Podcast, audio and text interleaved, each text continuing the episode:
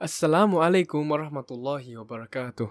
From our team to you, welcome to Season two of Convert Central. In Season one, we've had the privilege of interviewing fifteen converts across the months of Ramadan and Shawwal. This season, we have created a plethora of topics for every Muslim regardless of our background, our interests and our races. We pray that every podcast that we upload will be beneficial to you guys, and meanwhile, enjoy listening to Season two of Convert Central. Assalamu alaikum everyone, welcome back to Women in Islam. This will be our second part to our two-part series of Women in Islam, where we talk about general experiences of being Muslim women with Sis Kaylee and Sis Arisa. So if you haven't heard part one, you can do, go do that. But this will be a part two starting now.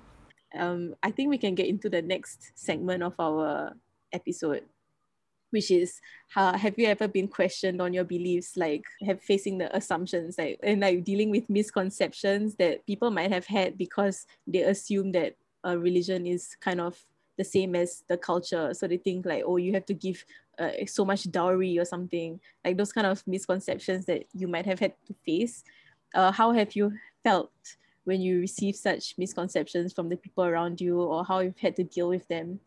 Okay, so uh, I come from an Indian Muslim uh, background, so uh, my grandparents were from India, so I think some of the cultural aspects are still quite ingrained into the family. So we've uh, gone for a lot more classes, and we found out that a lot of the things that we've used to we've used to do, it's got nothing to do with religion actually. It's mostly about um, culture, which kind of, well, I, I guess over the years, and plus living in back in India, they just kind of got mixed up, and people just assume that it's a part of the religion. So they have to get a lot of dowry, and then uh, a lot of the a lot of the decisions made has got, it's got nothing to do with the bride. It has to do with like either the bride's father or the the in-law side. So basically the woman has no agency in whatever she's doing most of the time. So after learning more about Islam, I realized that none of this makes any sense. And that most of these were just things that kind of came out from being an Indian Muslim. Now, now whenever I'm trying to trying to bring up like, this is not the right way, it's very hard to get get out of this because it's so ingrained into culture. And it's also very hard for you to separate yourself from culture because that's kind of how you've been brought up, right? So we've been having to renegotiate some of our uh, practices and deal with dealing with these kind of practices, but like um, having those cultural practices that are still uh, halal, like you can still keep them, like maybe like wearing the traditional attire as long as it's covering everything, stuff like that, that don't um that don't contravene the rules of Islam, but it's still cultural. You can still keep those, but then those things that are blatantly like not religious at all, you just have to leave those. So yeah, that's what I've had to deal with. So maybe you guys can talk about what you've had to deal with too.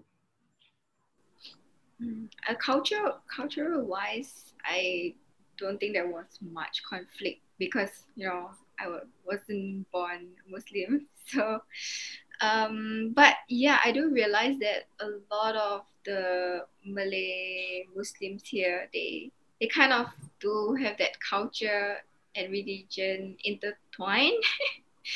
So, uh, alhamdulillah, like, you know, as you learn more about the religion, you know what is actually the difference between culture and religion, you know that. And I realized that um a lot of Malay, I think, I'm not sure whether, but this comes from the elderly mostly, like the superstitions.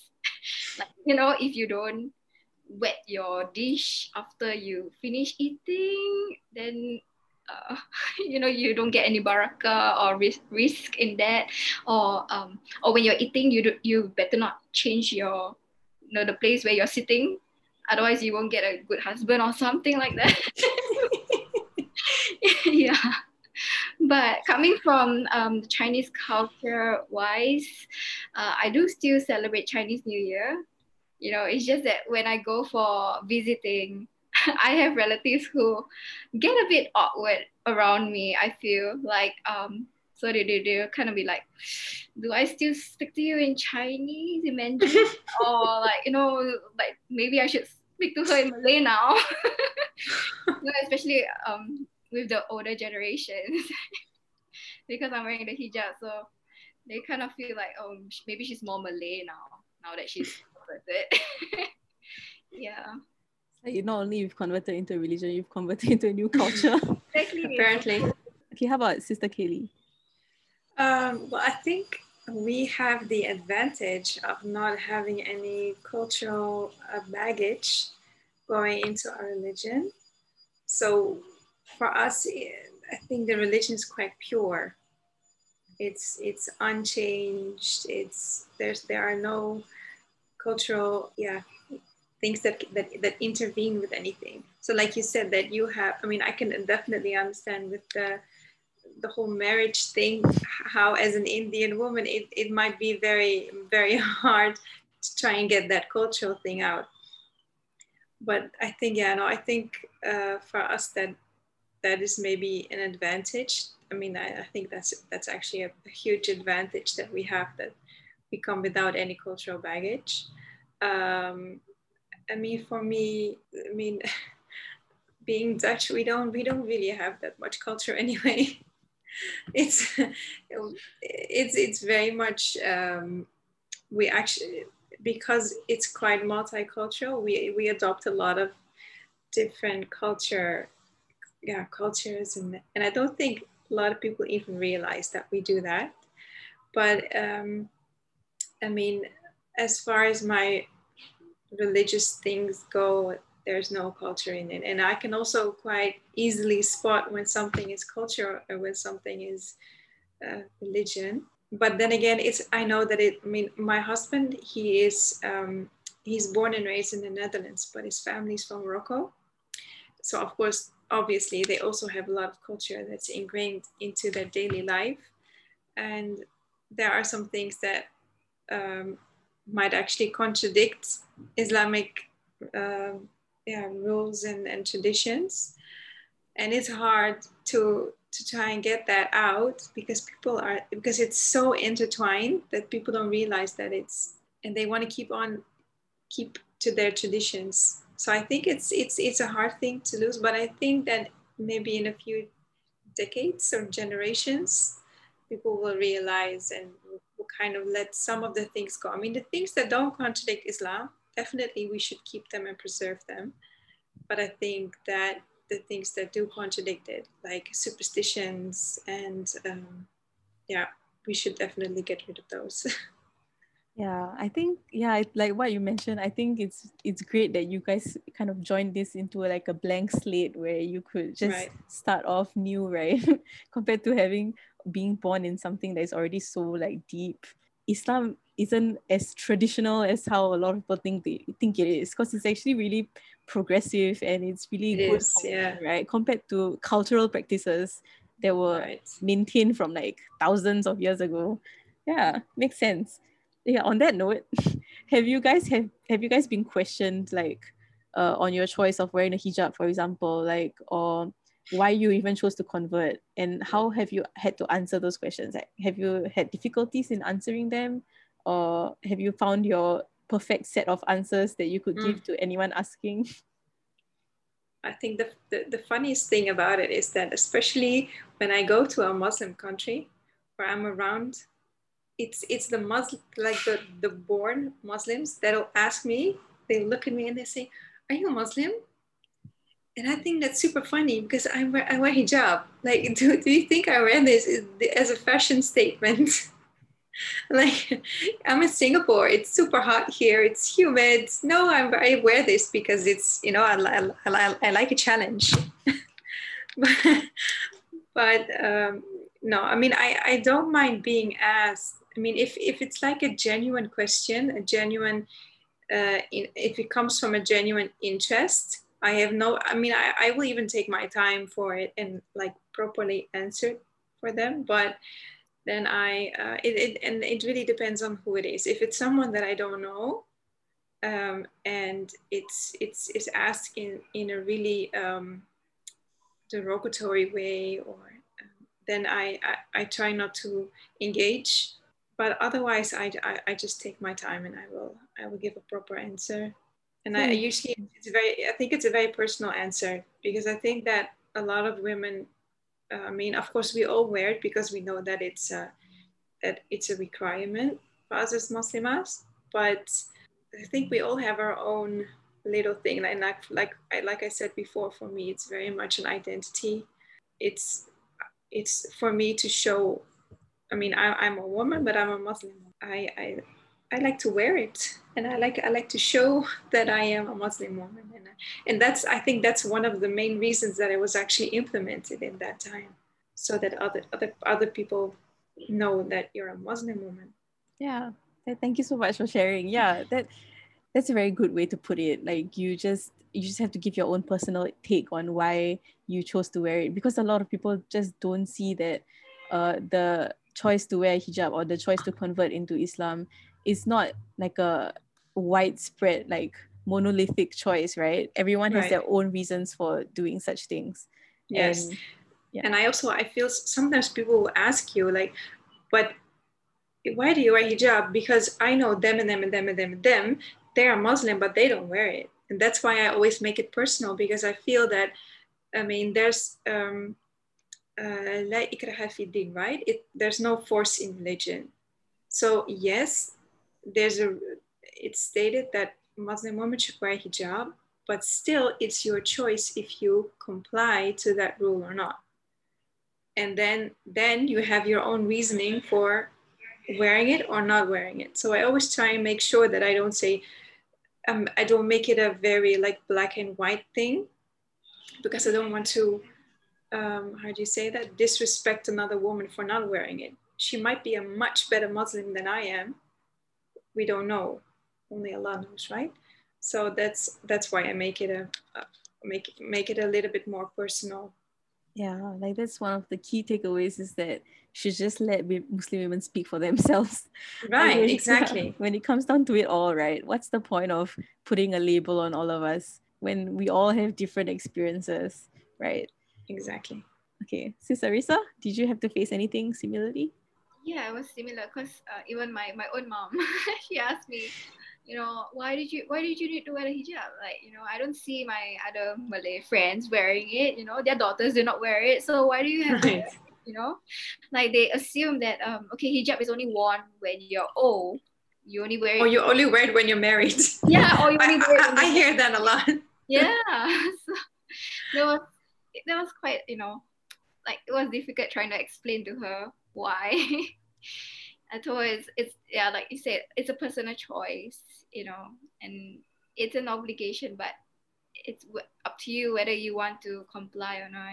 You know, when they realize that I'm Chinese, they they they realize like, oh, okay, you're Chinese, so why are you dressed like that? Why do you have to wrap your head? You know, and yeah, sometimes it gets uncomfortable, you know, um, a little bit, but I'll try to I'll try my best to explain to them. Yeah. And, you know, sometimes um, when they when they see me with my mom, they they might think like, oh, uh, you know, so this lady is Chinese, and so that one, that, that lady in the hijab, that must be her, her maid or her helper. Oh my God. So it's also by association, you know, like, oh, like it could be the other way around where, because I'm right. Yeah, my mom is Chinese. Oh, okay, so this lady must be Malay too, so they'll start speaking to my mom in Malay, you know, mm. which really frustrates her. I can what? imagine. Well, they can you imagine me with my mom? Because my my mom, obviously, she's just uh, uh yeah, she's this regular white woman, and then when she walks beside me, it's people always. Yeah, they, they, they like to watch and they're like, what's going on there? How how how, how can this be? And then I always, I, I, I like to, uh, we like to make fun of it, because in the beginning, it really bothers you a lot, but we just have fun with it. So she'll go on one side of the, of a shop, for instance, and I go to the other side. And then from that side, I'll yell, Mom! And you see people looking and they're just like, what is going on? Or we'll stand in somewhere and she'll and I'll say, come on woman, can you move a little bit faster? And you'll see people watching, what is going on? They're going to fight. And then and then just I mean, if you don't laugh about it, you cry about it or you get angry about it. So there's no point. We should we should just try and make fun of it. Try and have fun. when we go to restaurants or, or such, like they would think like we are from two different groups. Like, oh, oh yes, are you not related, right? Okay, um, yeah. So you want to go, you know? Are you are you guys together? That's what we always get. Oh man, it's hard. But I guess you get you kind of get used to it along the way, right? Yeah, after yeah. a few years, yeah.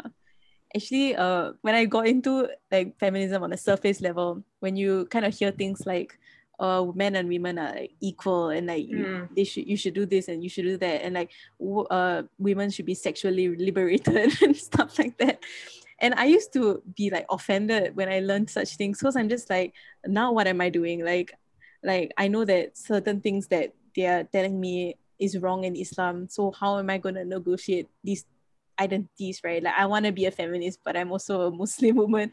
When I used to think that those two were were mutually exclusive, right? Yeah. I used to think that they were separate. But you know, I realized that they aren't. It's one and the same. Yeah. Muslim really are. Women are the biggest feminine feminists. I mean, right. they, there's right. yeah. Yeah. So that took me a while, because like, you know, when you first learn about feminism, you swear they're just like a, a, a liberated woman should be like this, and they right. and just and she's just like wearing like whatever, like she could be she could be just like taking off a scarf and she's a liberated Muslim woman, and I'm just like, oh yeah, ah, that that's is like, not that's it. Like my biggest pet pet peeve pet, sorry pet peeve it's like only a woman that rips off her hijab and throws it on the floor and is like, yeah, I'm liberated. But when when a woman decides to to to actually wear hijab to cover up, and you know, and that's her own decision, that's not accepted. Like, right. and I, I always think that feminism is about not putting women in a box, and not not putting us higher or lower than men, and like um, trying to make us equal to men. And yes, we are equal equal in the way that we are just as important as men, or we have like the same, I mean, we're made from the same thing, right? And we're made by the same, by the same God, but we're definitely not the same, which is a good thing. Why would we want to be the same as a man? Yeah, I don't the, want to be a man. Good point. And like, the most important thing is just that we are viewed the same in like by Allah, you know, like exactly. that's the whole basis, right? Is that we are viewed equally, men and women, or like whoever, as long as you're Muslim, you're viewed the same in Allah's eyes. And like, I don't know why uh, I was so fixated on trying to fit my Muslim self into this uh, kind of tight feminist structure mm. that I learned from school, which doesn't even make any sense. Like, I started to question like why I was wearing hijab, and I used to think about the reasons why I would do it and try to fit it into this feminist perspective. Like, I'm doing this because blah blah blah, I'm doing this because blah blah blah. Then I talked about it to my mom, and she was just like, the only reason why you should be doing it is for Allah. Like, that's that's enough as a right. reason. You don't have to keep coming up with just to make other people feel better about your choice. And I was right. like, you know what? That's true. Basically, if you think about it, there's nothing more feminist than a woman taking charge of her own life and deciding to, for instance, to cover up, to wear her hijab. It's and it's if for her, it's empowering. She's happy with the decision. Why should that not be feminist? Why is that un unfeminist or? Yeah, like. I mean, we keep coming back to this topic, right? But like, especially the with the hijab, like mm-hmm. that's the thing that a lot of people have qualms about. Like, I even I've oh, had, yeah.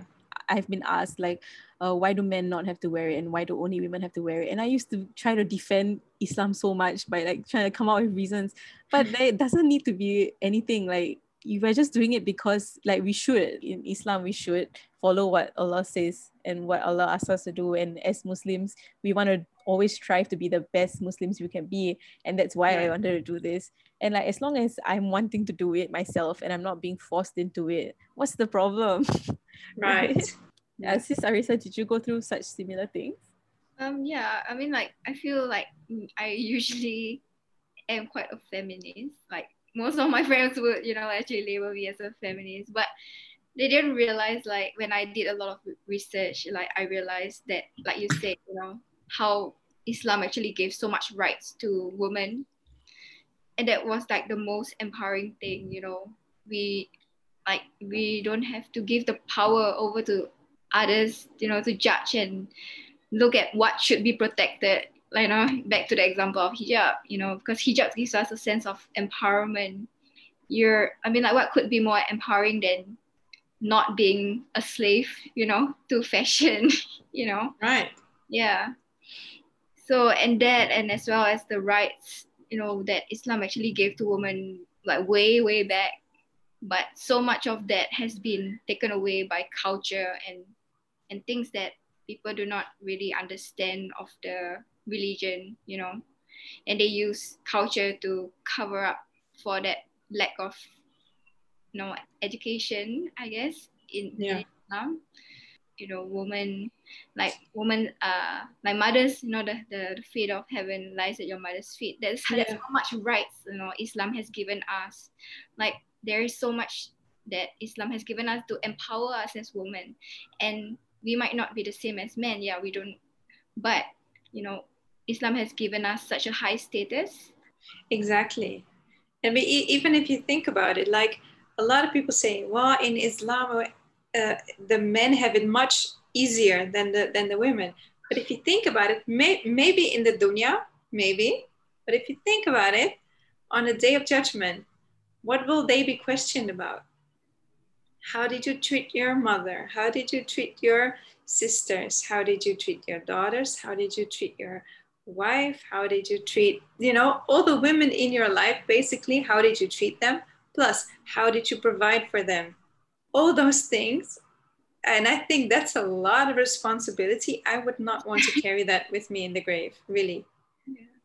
Yeah, we've all, we've, we all have like our own sets of responsibilities that we've have, we have to deal with. And like when it comes down to it, I mean, in Islam, we know that Allah knows what's best for us, right? And like whatever He wants us to do, we, we should do it because we know that it's that's what is best for us. Like even if we right. don't see it now, when we look at when we compare ourselves to our lifestyles, of, the lifestyles of like people elsewhere, maybe we seem like we are having it harder, but we, in the grand scheme of things, this is actually is what's yeah. better for us, right? Definitely. You don't have yeah. to worry about finances. It's the men, you know. Yeah. They have to be the one to worry about your nafqa, about providing for you. They have all these responsibilities. And yes. Yeah, I really. And they will be questioned about it on the Day of Judgment. For us, it'll just be how we, if Allah is happy with us and if we kept up with our personal responsibilities towards Allah, uh, with our responsibilities towards our husband and towards the house and towards our children. That's not a lot, if you think about it, compared to all of the things that our husbands, that all the men in, in the world have to deal with. Like we don't even have to try to fit it into feminism anymore. Like if you want to take no. feminism by its basis, it's giving women the agency and like allowing them to do what they want, and that's what we're doing. So right. no need, no need more to delve into this and like question us on no. feminism. Yeah, exactly. Okay, so I think we we've covered quite a lot of ground today. And do you have any other like comments that you want to touch on, or any other things like advice you would like to give to convert women, especially who are who might be going through like struggles in either dealing with their parents or like social circles? Do you have any like pieces of advice that you'd like to give?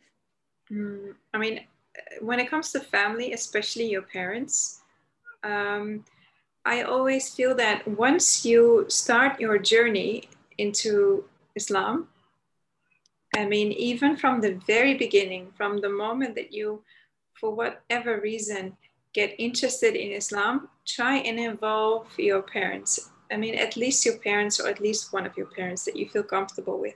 Just let them know what you are doing. Um, like if you are going to the mosque for a lecture, or if you bought a book, show them and talk to them about it. Tell them what's inside, tell them what's inspiring you. Tell, because if you don't, the thing is, like, even for me, I, I mean, my, my, my mom never had any trouble with, with me converting to Islam because I involved her every step of the way. So she knew exactly what I was doing, what I was learning, why I wanted to do this. And she saw the transformation slowly. But a, what a lot of Uh, converts do, because they're scared that their parents uh, will not, you know, will not be happy about it is they hide it from them. And then like, maybe they have been in this journey for a year, maybe even longer. And then once they decide to actually to actually uh, do the Shahada and live as a Muslim, then they will tell their parents. And then of course it comes as a shock to them because they have no idea. And they will be more reluctant to actually, um, how do you say that, accept and, and, and try and um, try and help you in that actually. Because so that's definitely one thing that I, I think is very important is try not to hide anything, but be very open about it. And especially like with mothers, let them know how highly regarded they are in Islam, like what their status is. And that, and because parents are mostly afraid that they will lose their, their children, that they will lose um, the, the person that they, you know, that they raised. And they should know that they won't lose them. They will only gain more because you will only be, there's, there's not a non, there's no non-Muslim that became a Muslim and became a worse person. That's not possible. So, and your parents should know that. And then once your parents are accepting, the rest of the family will follow. And I think with friends, if they don't accept it, then you're better off without them anyway. Thank you so much. Yeah, I think you're right. Like you should introduce introduce them to Islam, take your time through it, start slow, step by step.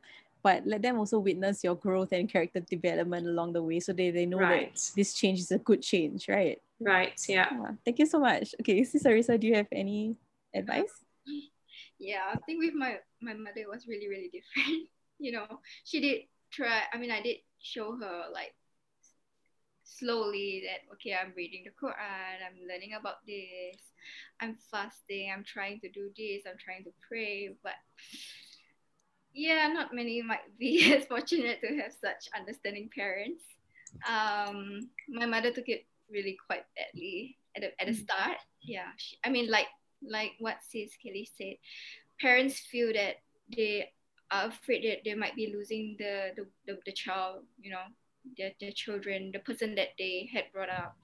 So I did try to... Um, you know, assure her that, hey, I'm still the same person.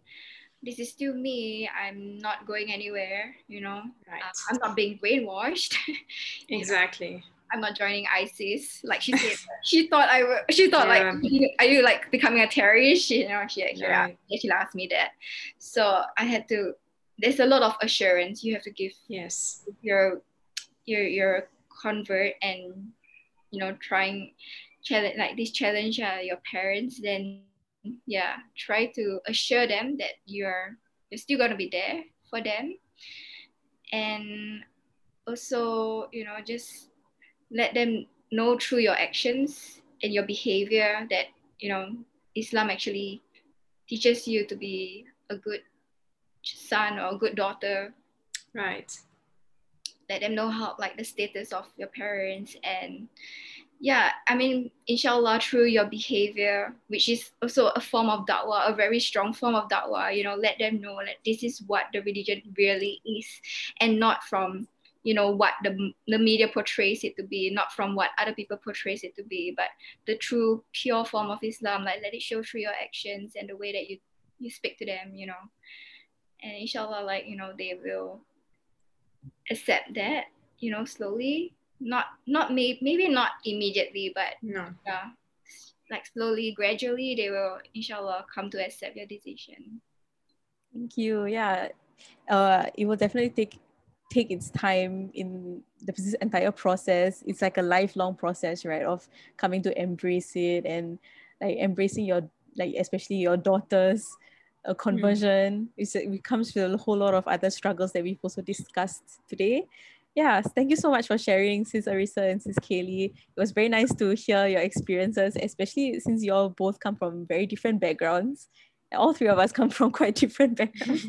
Yeah, it's very interesting to hear about how we've had to deal with being Muslim women today, especially.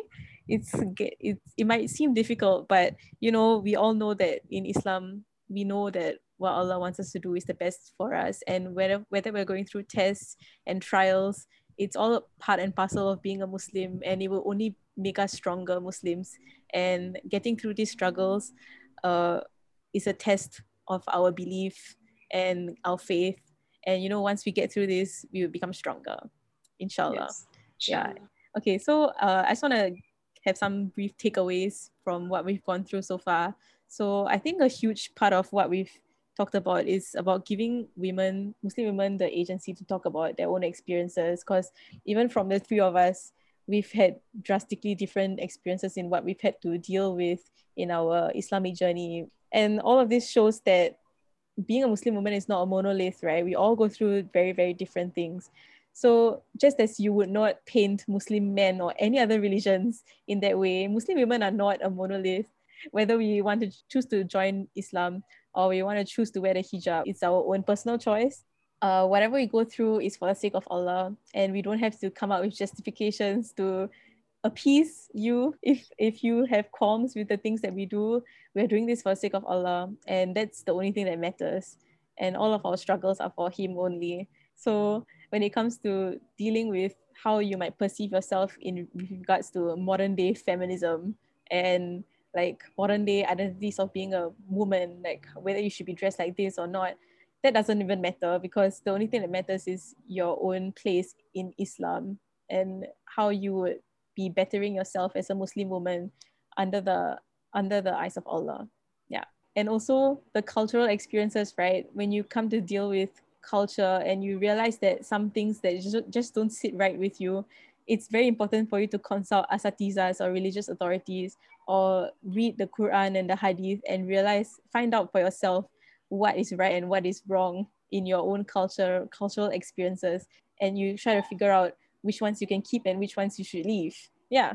Okay. So I think those are some of the main points that we've gone through today. Thank you so much, Sister Kaylee and Sis Arisa, for coming again. I hope you've enjoyed this session of yes. talking about being a Muslim woman. So we've come to the end of our Women in Islam series. I hope that everyone who's listening has gained a better understanding of what it's like to be a Muslim woman from four different women's perspectives. These are all our individual experiences, and what we've said comes from our individual experiences. So we definitely do not represent the entire Muslim women population. If any of you have any questions, we want to talk about more experiences with any of the guests featured in the episodes, feel free to D M us on our Convert Central account. Uh, thank you so much for tuning in once again.